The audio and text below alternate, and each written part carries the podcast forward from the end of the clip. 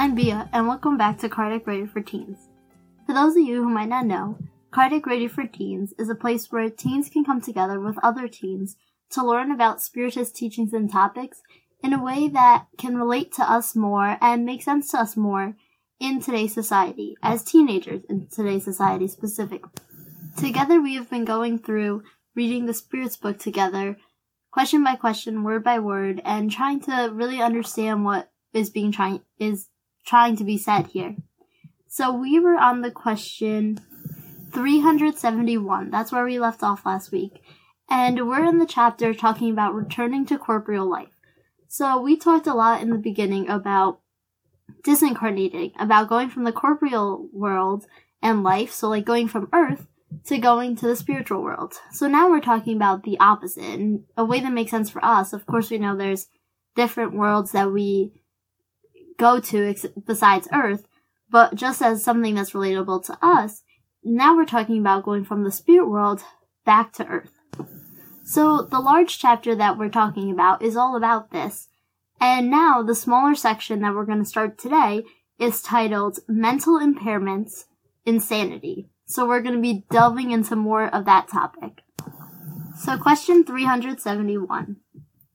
Is there any basis for the opinion that mentally impaired individuals have a soul of a little evolved nature. So they're saying here, what do you think about the opinion about when people say that people with mental disabilities, that they are less evolved? They're saying, what do you think about this? Is this true? Is this wrong? They're asking our opinion on this. And the spirits say, no, they have a human soul which is frequently more intelligent than you might think and who suffers immensely from the insufficient of its means to communicate, as a mute suffers from the inability to speak. So the spirits are saying, no, this isn't true. We don't agree with this. That the human soul, it's more in- intelligent than you think, just because it might not be shown on the surface, just because they don't know how to express themselves, doesn't mean that they aren't smart inside, that their spirit has a lot to say maybe and a lot to hear and a lot to discover and to explore, but they're stuck with this mental disability and they have to learn from that. But just because they have a mental disability right now and a mental impairment now, it doesn't mean that in a previous life that they also had that. They could have been a genius. They could have been discovering things and learning things and doing so much in the previous life, but now this life they had to come like this to learn from something. Like we know that we all have to come to face our own trials to learn and move on. So this might just be a bump they're come going over. It doesn't necessarily mean that they're less evolved and like this is the beginning of their life per se. Question 372. What is the aim of providence in creating unfortunate beings like the mentally impaired? So they're saying, so what what's the goal? Why would we create these beings that are mentally impaired? What's why would God do this? What's the purpose of it? And the Spirit said, The spirits who dwell in such bodies are expiating past wrongs. They suffer from their constraints and from their and from the impossibility of expressing themselves because of the undeveloped or defective brains. So, like they said, like we mentioned before, these spirits, they're they're coming to expiate to make up for their mistakes that they did. So in a previous life, they made some sort of mistake that somehow this obstacle in their life is gonna help them to overcome that and to learn from that and fix what they've done wrong so that they can keep evolving. Then there's a second part to this question and it says, then is it inaccurate to say that organs do not exercise any influence on the faculties? And the Spirit said, we have never said that organs have no influence at all. Rather, they exercise a great influence on the manifestation of the faculties. But they themselves do not produce the faculties. That is the difference. A good musician will not make good music with a bad instrument, but it does not mean he or she is not a good musician.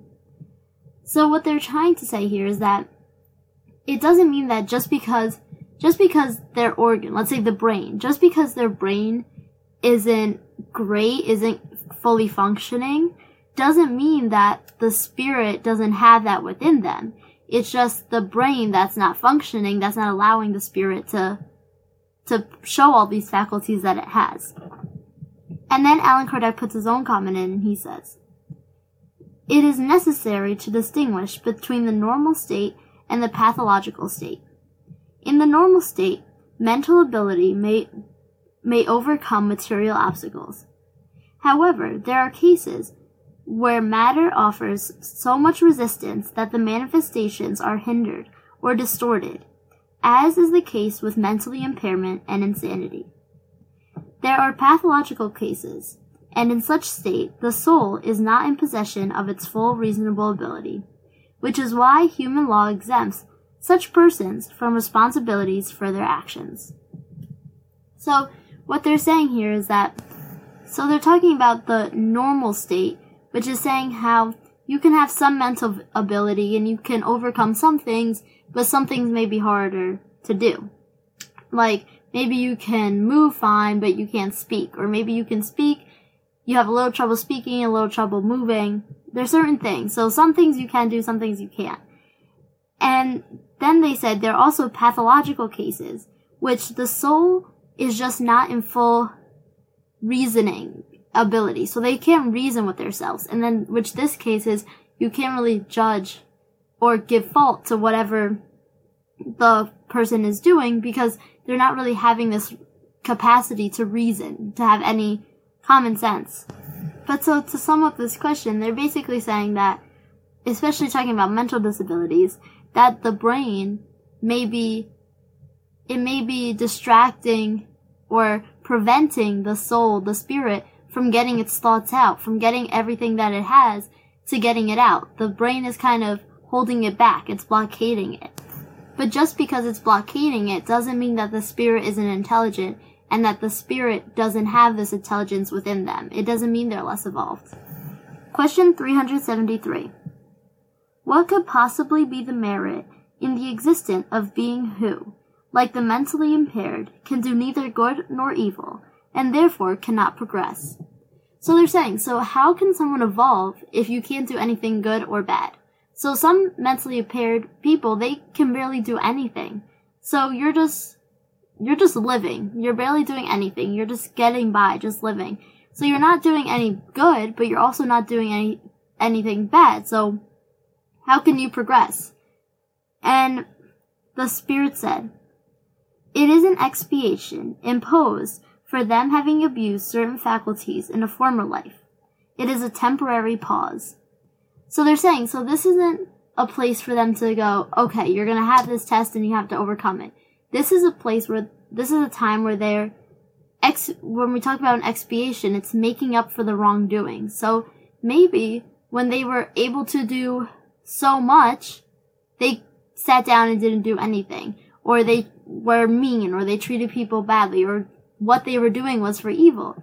So now, to make up for those mistakes, they're gonna come and when they want to do stuff, they're not gonna be able to because they're gonna have this mental disability.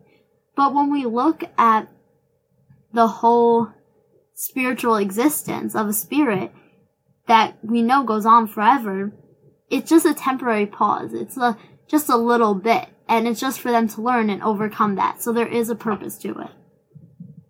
Then there's a second part to this question, and it says So the body of a mentally impaired person may confine a spirit who perhaps animated the body of a genius in a preceding existence? And the spirits answered, Yes, genius sometimes becomes a curse when it is abused. So what they're saying here is that, yeah, sometimes people are geniuses. But they abuse that power. They abuse that intelligence and they make it and they abuse it and they do something bad with it. So now they have to learn from their mistakes. Oh, you had all this intelligence, you had all this power, you could do all this stuff, and you did the wrong thing, so now you're not going to be able to do any of that stuff. And then Allan Kardec puts his own comment in and he says, Moral superiority does not always imply intellectual superiority and the greatest genius, geniuses may have much to expiate. Consequently, they often live in a present existence that is inferior when they compare to those who have already lived, a cause of great suffering. The impediments that these spirits experience when they try to express themselves are for them like chains that fetter the movements of an active person. One could say that the mentally dis- mentally impaired are disabled in the brain, as others are disabled in their limbs or eyes. So what they're saying here, what he was trying to add on to this is that when they talk about the genius and how they're abusing powers, it's just because just because you're super intelligent, just because you have this superiority, you're a genius, doesn't mean that you're more you're morally superior. Just like if we think of an extreme example, just like Adolf Hitler, he was very very intelligent, but obviously his morals his morals were very low and he was not superior in morals, but he was very intelligent. So this is the kind of thing when you have power, you have intelligence, but you abuse all of it. Question 374. In the spirit state, are the mentally impaired conscious of their mental state? And the spirit said, Yes, quite often. They understand that the chains hindering their developments are a trial and an expiation. So, in the spirit state, they do. They understand that, okay, I need to get over this, so this is why this is happening. They understand that part. Question 375. What is the situation of the spirit in the state of insanity? And the spirit said, When freed from the body, the spirit receives impressions directly and directly exerts its action upon matter. Once incarnated, however, it finds itself in a completely different condition and in need of acting with the help of special organs. If one part or a group of these organs is altered, the spirit's actions are interrupted. Defective eyes cause blindness. Defective ears cause deafness, etc. Now imagine that the organ presiding over the manifestation of intelligence and will is particularly or entirely damaged or modified, and you will easily understand that the use of such an incomplete or disordered organ will result in an affliction that the spirit is fully aware of, but whose course it is powerless to deter. So, what they're saying here, so we're talking about the situation of a spirit in the state of insanity. And they're saying that just like how if you are if you if you have a defect in your eyes, you're blind and you can't see, or if you have a defect in your ears, you can't hear. And all of these kind of things. If you have a defect in your leg, you might not walk. So all these things. So now think of it as a defect in the brain. And sometimes it's such a big defect, it's so disordered, so altered that the spirit is fully aware of everything it has and all it can do, but it's just so powerless. It just can't do do anything. Of it's like complete the brain's like completely blocking it out. So it's just like a defect in your eyes causes blindness and defect in your leg. And now it's if it's a defect in your brain, if it's really big, then the spirit the spirit sees what's and the spirit has this intelligence and all this stuff, but it's being completely blocked. And then there's a second part to this question, and it says, Then is there always the body and not the spirit that is dysfunctional? So is it always the body? Is it the physical body that you're in? The spirit is fine, but the body is not. Is it always that case? And the spirit said, Yes, but you not, must not lose sight of the fact that just as the spirit acts upon matter, matter reacts upon the spirit to a certain degree. Hence, a spirit may find itself momentarily controlled by the alterations of its organs, through which it manifests and receives various impressions. It may happen that, with time, and after the insanity has lasted quite a while, the repetition of the same acts end up exerting on the spirit an influence from which it will not be freed until its complete separation from every material effect. So they're saying that yes, this it's it's always the body that that has this defect, that has this problem, And the spirit is intelligent, but it's being hindered. It can't show it. But it's always the body. But they're saying that this doesn't mean that the body doesn't affect the spirit. That while, while it's connected, the, the material body and the spirit, while it's connected, the body, the spirit will be facing some of these effects, kind of feeling like, okay, if I can't talk, they're kind of gonna get like flustered and they're gonna think they can't talk, or if they can't think as much and they're in this state of insanity, it is gonna affect their spirit until the moment when that connection is separated. Question 376. What is the reason for insanity sometimes leading to suicide?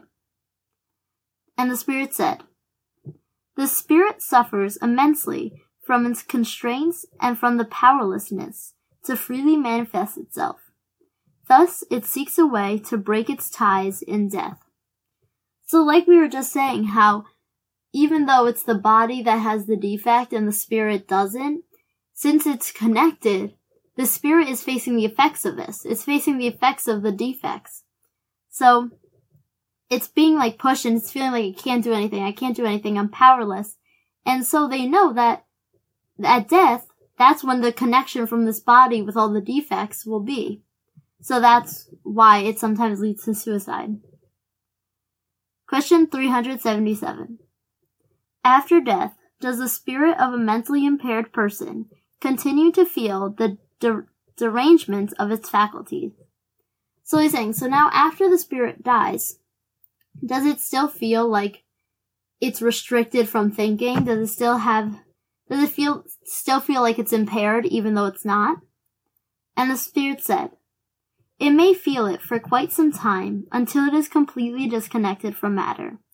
Like a person who, upon awakening, continues to feel the con- confusion into which sleep has immersed him or her. So they're saying that it's just like when you wake up for a dream and you're kind of confused because you kind of still feel like that's going on, but it's not, and it's a bit confusing. They're saying it's just like that. It's like they're waking up from this dream and they're kind of confused. Like, they think it's still happening, but then they see that it's not, and until it's completely disconnected, it'll still be a little confused and a little impaired. Question 378. How is it possible for the impairment of the brain to react upon the spirit after death? So they're saying, so how is this possible? How can the defect in the physical body be able to affect the spirit after the body is gone? And the Spirit said, It is a remembrance. A weight bears down upon the Spirit, and since it was not aware of everything that took place during its insanity, it requires some time to be able to understand its current state. That is why, the longer insanity lasts during life, the longer the affliction and the constraint will last after death. Disconnected from the body, the spirit continues to feel the impressions of its bonds for some time thereafter. So it's not that the spirit is still being physically physically restrained, but it's the remembrance. It's thinking. It's after after knowing that you can't okay, I can't do this, I can't do this, I can't do this, I can't do this. Now finally you can do it. It's kind of weird. You kind of still remember that you can't, so you so it's hard for you to just go ahead and do it. So it's this remembrance of all these like rules and restrictions. Now it's free, but now you still feel like you have these restrictions on you. And a way that we can relate this to ourselves is that we have all these rules. All we're growing up, growing up with all these rules and rules and rules and rules. And then eventually we're gonna go off and live on our own, and technically there aren't gonna be all these rules. You can eat ice cream every day for breakfast, lunch, and dinner. You cannot shower, you cannot make your bed, but after having all these rules, you kind of feel like you still have to. You kind of still, there's not these rules set in place, but you have the remembrance of that. So that's the way that kind of we can understand it better in our point of view. And then the next, now we're on to the next part in this chapter, and this part is, is titled Childhood. Question 379 is the spirit who animates the body of a child as developed as the spirit of an adult? So, basically, they're saying so the spirit, when it's in a child, is it as developed as the spirit of an adult? And the spirit said, Maybe more so if it is more evolved. Only its imperfect organs keep it from fully manifesting itself. It must act according to the instruments that it serves in. So what they're saying is sometimes even the spirit of the child is more evolved than the spirit of the adult. But the thing is that it can't fully fully express all of its all of its thoughts, all of its power because it can only do as much as the body it's given. So if it's a baby, the baby can't do what a 10 year old can or what an adult can. So it, you can only see how much based on the body that it has, but may, the spirit could be even more evolved than that of an adult. Question 380. In a very young child, and despite the obstacles that the imp- that the imperfection of its organs impose on its ability to freely manifest itself, does the spirit think as a child or as an adult? So when the spirit is in a very young child, does do they think like a child or like an adult? And the spirits answered, While a child, it is natural that the as yet undeveloped organ of intelligence cannot provide it with all the intuition of an adult. Its intelligence is therefore quite limited until age matures its reason. The confusion accompanied incarnation does not cease suddenly after birth, but only dissipates gradually with the development of the organs.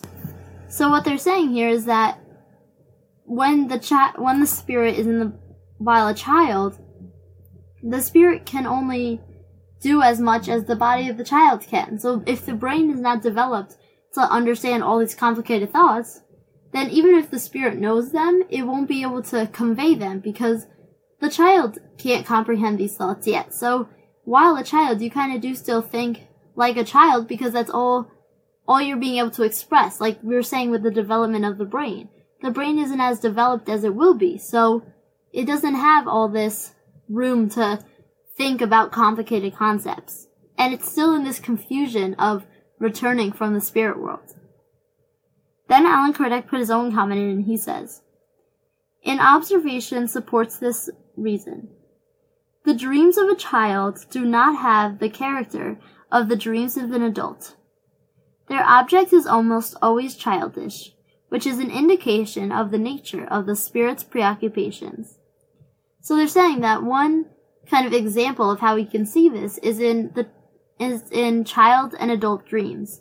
So children, they also have, they always have these dreams that are fantasy or more, you can see more, more childish. And adults, they have more realistic dreams and their characters of the dreams are much different. So you can see that the childish dreams can go with how the spirit is thinking. So that's where we'll leave off today. But before we leave off today, I'd like to read a message from the Daily Book of Positive Quotations by Linda Picone for today's date, August 15th. Faith. What we need is not the will to believe, but the wish to find out. Faith involves a leap of imagination. Real faith also involves a searching, a desire to find answers to life's most difficult questions. We may have faith that follows the teachings of an organiz- organized religion, or we may have faith we have acquired through our own experiences and studies. In either case, we do not betray our faith when we continue to search for meaning. Rather, we deepen and strengthen it. My faith sustains me and leads me on a continuous search for more knowledge. I'm Bia, and this is Kardec Radio for Teens. Thank you all for listening.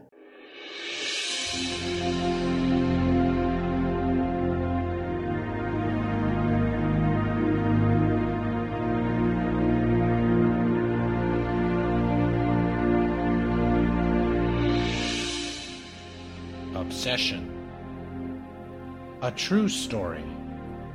The unfolding of a very complex process of obsession with its main roots planted deep in the mysterious soil of past incarnations, with many implications projected into the future of those involved.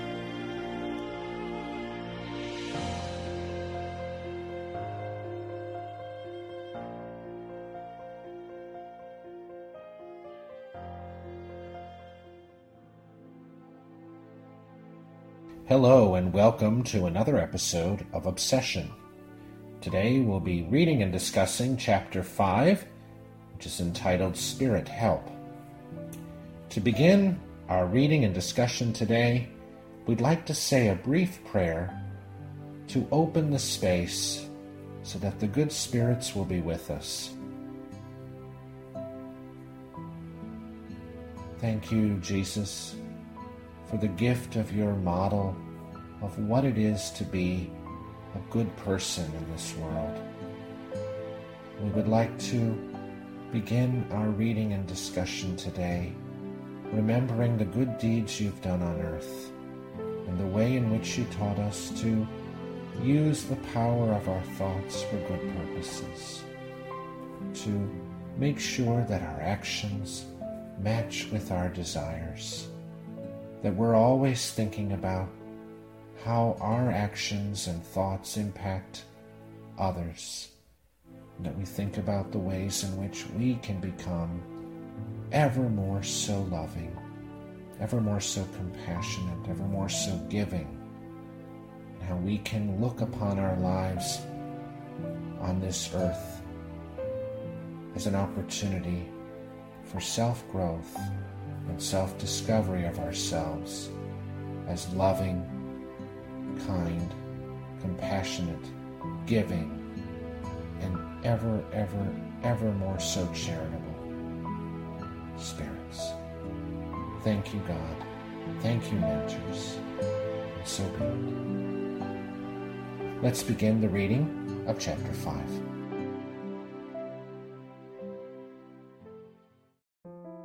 Chapter 5 Spirit Help We erroneously imagine that the actions of spirits can only be manifested by extraordinary phenomena.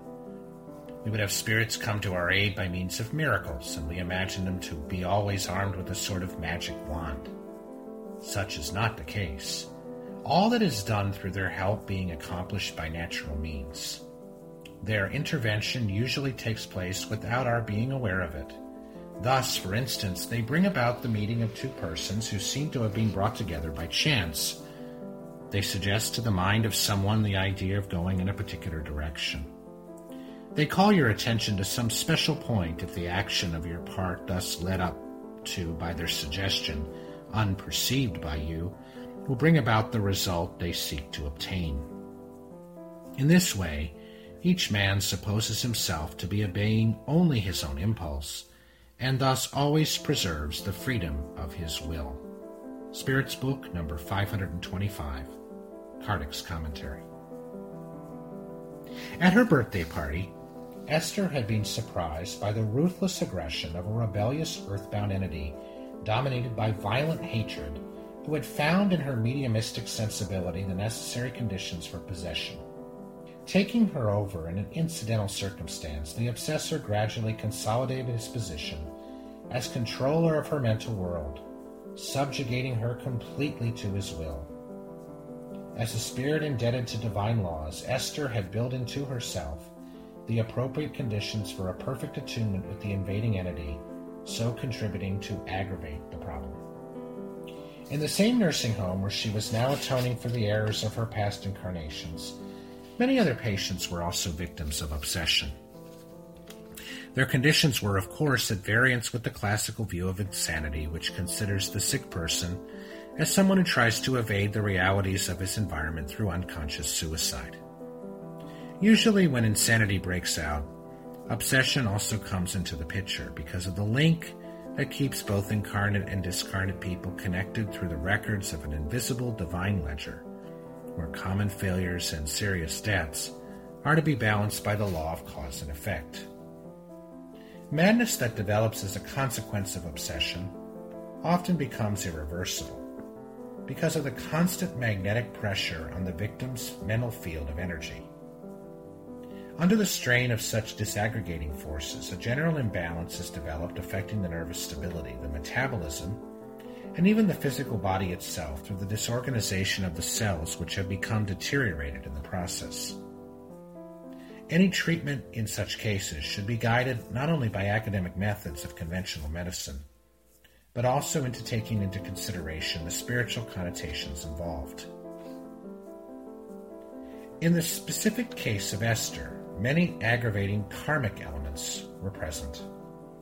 However, as nobody is ever abandoned by divine mercy, Rosangela, the young nurse, was to become the instrument of higher spirit beings in their attempt to help the poor girl more effectively. In spite of her use, Rosangela was a mature person. Since early childhood, she had to face many difficulties. In fighting and overcoming them, she had reached a state of inner harmony. Her mother had died when she was eight years old, leaving her to the care of her father. In a poor house in one of the many suburbs of Rio, father and daughter fought their way through bravely. Having a gentle and pleasant disposition, Rosangela made many friends amongst her neighbors. They took care of her while her father was out working. They sent her to a nearby school so that they could watch over her. A few years after her mother's death, her father married again. His new wife, however, disliked the girl and became her great enemy. The situation became unbearable, and the girl was forced to leave the house and work as a nursemaid for a family in Botafogo, a fashionable residential district of Rio. There she proved to be a very responsible person, and in time her dedication won her the affection of her employers, who decided to help her when they heard her story. Soon she was no longer considered as a servant, but one of the family. True Spiritists, the family that had housed her, taught her the principles of their doctrine. They sent her to night classes where she finished high school. After that, she went to a special school where she was trained as a nurse's aide. Now she was working at the hospital where Esther had been confined. When the gift of mediumship was revealed in the young nurse, she was directed to a spiritist group where she developed herself into a conscious medium, dedicating herself to spirit rescue work, helping perturbed discarnate entities to find their way in the spirit world. On meeting Esther, she felt all the elements of tragedy behind the disordered, painful exteriorization of impulses of the young patient. Rosangela sympathized with the tormented child at first sight, and from that moment on she started praying for her. Under the inspiration of her spirit guides and those of Esther's, the nurse began to approach the girl tactfully until she succeeded in calming her down with her simple presence. This way, she made it possible for Esther to be taken out of the straitjacket, for the girl was constantly kept in one, except only when under heavy doses of sedatives. Rosangela began to devote all her free time to Esther, although the girl did not always receive her amiably or show any signs of lucidity. However, Rosangela's vibrations were able to neutralize the obsessor's aggressiveness, for the entity could not help submitting to the nurse's moral superiority. Examining the patient's case history and obtaining other personal information through discreet inquiries, she became acquainted with the young girl's drama. Impressed by the peculiar characteristics the case presented, she decided to talk it over with the Albuquerques, the family whom she lived with, seeking advice to carry on a project she had in mind, namely, to visit the girl's parents and explain to them what she thought were the real causes of the singular disease. She hoped to be able to help, as the gospel commands her to do. A telephone appointment was made with Colonel Santa Maria and his wife. On a sunny September morning, she arrived at their apartment, a place where happiness had once dwelt, but was now a sad seat of bitterness and painful memories. Rosangela's spirit friends helped her to overcome the natural timidity and embarrassment. She was not badly received, but she noticed a shadow of displeasure on her host's faces. She felt uncomfortable under the scrutiny of their eyes. If she had not been determined to carry on her mission, she would have retreated. But she stood firm and, under the inspiration of her guides, began I beg your permission to say that I've developed a very warm affection towards Esther and have volunteered to take care of her. The couple looked somewhat surprised but said nothing. After a short pause, the nurse went on, undisturbed by their silence. I've been caring for her for a month or so now, without detecting any sensible word from her, until. Until? Esther's mother asked briskly. Until a few days ago, the nurse continued. Esther was extremely weak, but for a brief moment she seemed to recover her faculties and stammered. Mother, mother, where are you? I'm afraid, mother. Oh, God, cried the mother in distress. Take it easy, my dear, said the husband, his eyes moist. Forgive me if I bring the tears back to your eyes, said Rosangela. I look after Esther as I would a very dear sister. I've compared her to other patients and observed some aspects of the case that most people are unable to see, or perhaps don't want to see. How is that? interrupted the colonel. Please be a little bit more specific and tell us what's actually brought you here. Our daughter is everything we have in this unfortunate life of ours. You're rather too young for me to feel at ease with you. You look too immature and inexperienced, but we're listening. Go ahead. Esther is not insane according to the regular traditional standards of medicine, sir. Yes, yes, we know that, he agreed. Her psychiatrist said that himself. No, it's not that, the nurse insisted hopefully. Listen to me first, please. I say so because I don't consider her mad. What? As I see it, sir, she proceeded calmly, guided by her spirit friends. She's obsessed by evil spirits. We don't understand you, and the illusion sounds absurd to us, the colonel said significantly. Listen to me first, she asked confidently. Death doesn't eliminate life. On the contrary, it expands it. Death is a mere change of appearance within the same reality which is life. Therefore, the death of the physical body does not end the expressions of the spirit individuality, a fact every religion proclaims. Consequently, a natural interchange between those who have crossed the border to the other side of life and those who still remain on this plane is carried on incessantly. Those who have gone into the so called death world come back from there and manifest themselves in our physical plane, showing the same moral values and personality traits they once had, and the emotional state they were in when death occurred. So, they are happy or unhappy. They come because they are moved by a desire to help, warn or comfort the loved ones they left behind, or just to entertain a few moments' contact with them. Many times they cause disturbances of all kinds, persecuting or obsessing in a constant interchange with those who tune in with their vibrations just because they are themselves under the pressure of their own persistent passions. But this is witchcraft, interrupted the colonel violently. In this house, we're traditionally religious people, he added pointedly.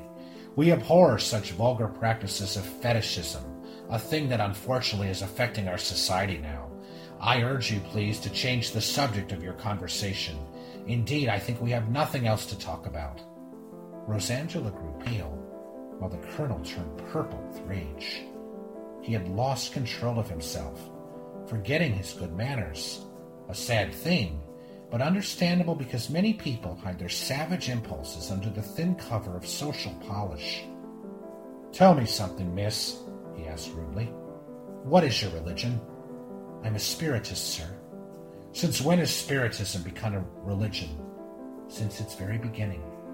You are an insolent and impertinent young lady. To have the nerve to come into my home to harangue about black magic and superstition, as if we were those ignorant people from the inferior social classes that indulge in such psychological miseries as an escape. Such practices should be repressed by the police to begin with. Before you leave this house, please tell me one more thing. Are sorcerers and witches being allowed into hospitals as regular workers now? Darling, please don't get angry, his wife asked tactfully. I must know, he asked vehemently. Tell me, he commanded. Rosangela was perplexed. She did not expect such reaction. She kept a clear mind, though, and she thought, How often is truth ignored for convenience? How powerful is pride that it separates men according to the amount of money they possess, the position they hold in society, or their physical appearance, and yet they all are marching towards the same direction, this transition called death, which levels up all social differences. Yes, at death our conscience will reveal us, as we are in essence, stripped of all the illusions of earthly life.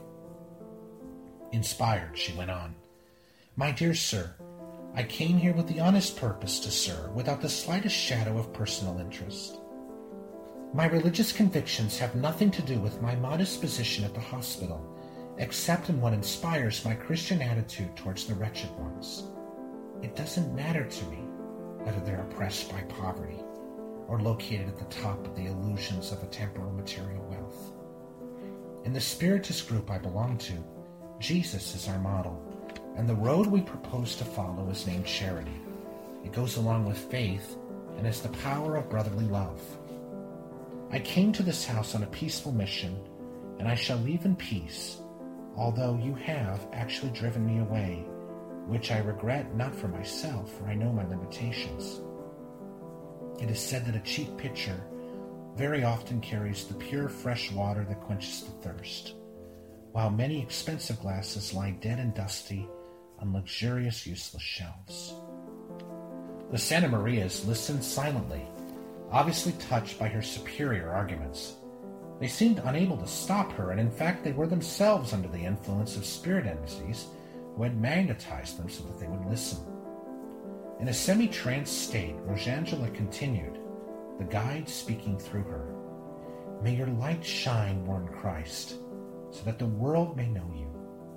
The light of truth shall glitter, regardless of the efforts of the dark forces to stop it. The burning of witches by intolerance long ago did not silence the voices of truth.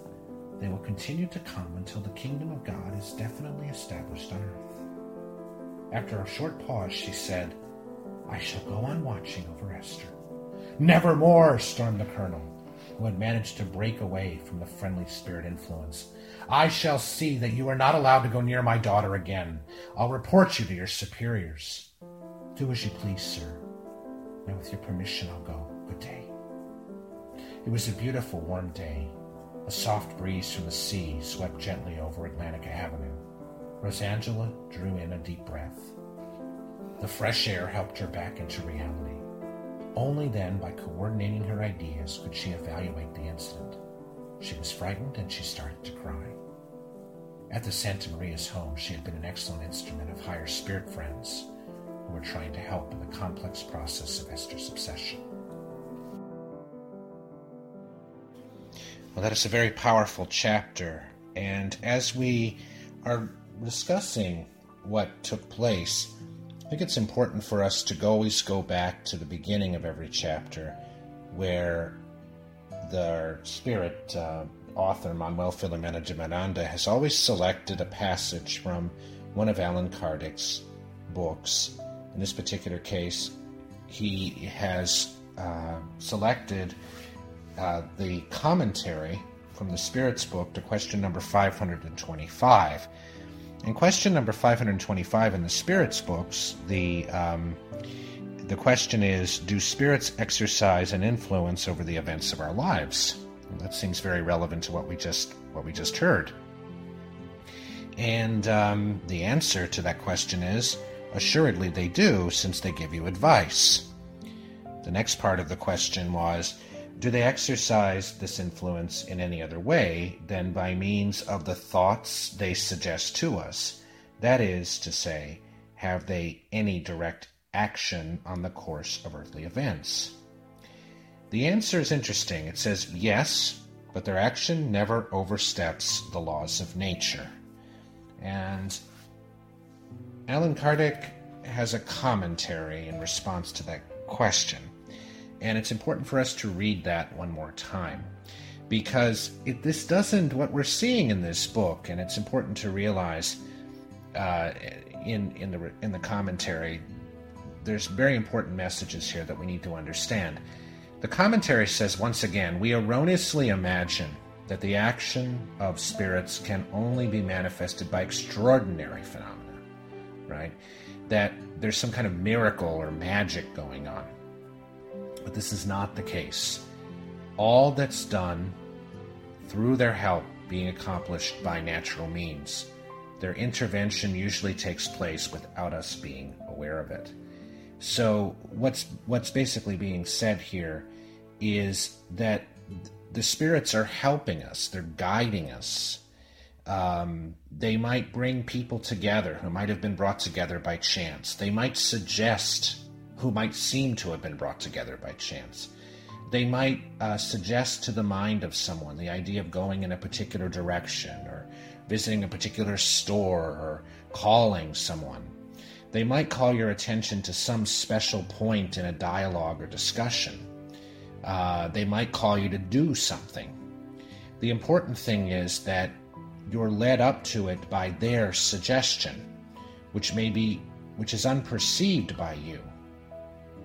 But it's important for us to realize that we have free will. We can decide whether to obey this impulse. We can decide whether we wish to follow those suggestions we can become more aware of the suggestions that are going on in our lives by means of what sorts of choices we choose to make in our daily lives. Through our own free will, we have the power of tuning the frequency, so to speak, towards higher spirits, to its higher spirit realms. We have the power to be more connected to sources of help that may actually help us in the way that Rosangela is helped in this text. It's so important to realize the power that the good spirits have had, have played in the ability of Rosangela to calmly, in this particular case, um, and in a very humble, serene, calm way, in the face of many verbal attacks by the colonel, um, she is able to simply say, Do as you please, sir. But I also would like to tell you about, um, you know, the the fact or the the importance um, of my uh, beliefs that that through spiritism I have grown to understand and be inspired uh, by a Christian attitude. And she explains in the face of attacks by uh, Colonel Santa Maria, the anger that he had towards finding out that she was a spiritist, um, she talks about how Jesus is her model or our model, and that the road we propose to follow is named charity. It has the power of brotherly love. I came to this house on a peaceful mission, and I shall leave in peace, although you have actually driven me away, which I regret. Not for myself, for I know my limitations. It is said that a cheap pitcher often carries the pure fresh water that quenches the thirst, while many expensive glasses lie dead and dusty on luxurious, useless shelves. And you can see here how the Santa Marias, after the comments that Rosangela made, which, as we look back at that, we can realize how much help she was receiving from the higher spirits there in the suggestions that were being made to her, almost whispering to her how to handle the situation. You can see here in response, despite all the anger that the colonel had and all the worries that the colonel's wife had, the Santa Marias listened silently, obviously touched by her superior arguments. They seemed unable to stop her, and in fact, they were themselves under the influence of spirit entities who had magnetized them, so they would listen. So you see here, Rosangela was able to bring in the good spirits, not only to help her in communicating with the Santa Marias, but also to help um, with the Santa Marias, even being able to listen to her so there's several questions that may come into mind here. Um, since we know that spirits may suggest particular directions to us, they may call our attentions to specific points, they may help us in, in ways we can't even imagine throughout the day, guiding us towards particular actions or suggestions or in, in saying certain things, we might ask, through your actions, through what you're doing in your life, what kind of spirits are you attracting? Remember that spirits suggest and point you to things, and it could be good spirits, it could be not so good spirits. And so you need to think about your own life, think about the model of Jesus, think about how your actions impact you and those around you on both the incarnate and discarnate planes. They can spirits can suggest and point you to things, but it's important to realize that we do the actions. Rosangela is doing charitable work at the hospital. She's connecting her own spiritist philosophy, her spiritist understanding of, of life, and she has connected that to a mission to work in the psychiatric hospital. It's important to realize that the good spirits are pointing, suggesting things to her, asking her to do things, but it's important to realize that you need to do the actions. You need to be the one who is acting and responding to that suggestions. You have the free will to take the suggestions, good or bad, or not. So let's all reflect upon our actions and how they may impact um, us in in and impact the way that we're uh, that what impact not only um, ourselves and in terms of how we relate to other people, but also how we relate to the spirit realm. There's a couple other things that Rosangela's story teaches us about spirit influence that I think are important to point out.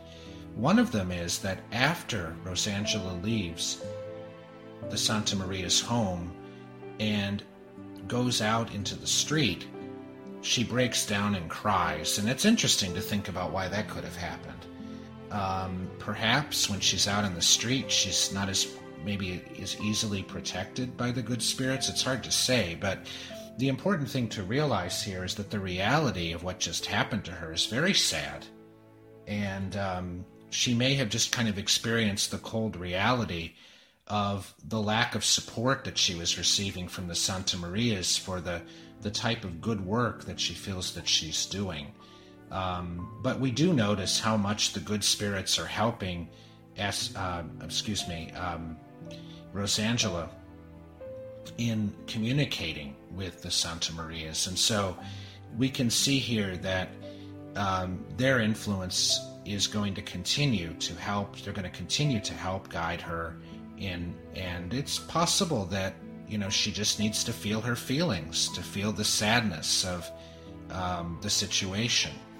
Uh, and finally, uh, I think it's also important to point out the the other side of the coin. We talked a lot about Rosangela, but we haven't talked much about Colonel Santa Maria and his wife.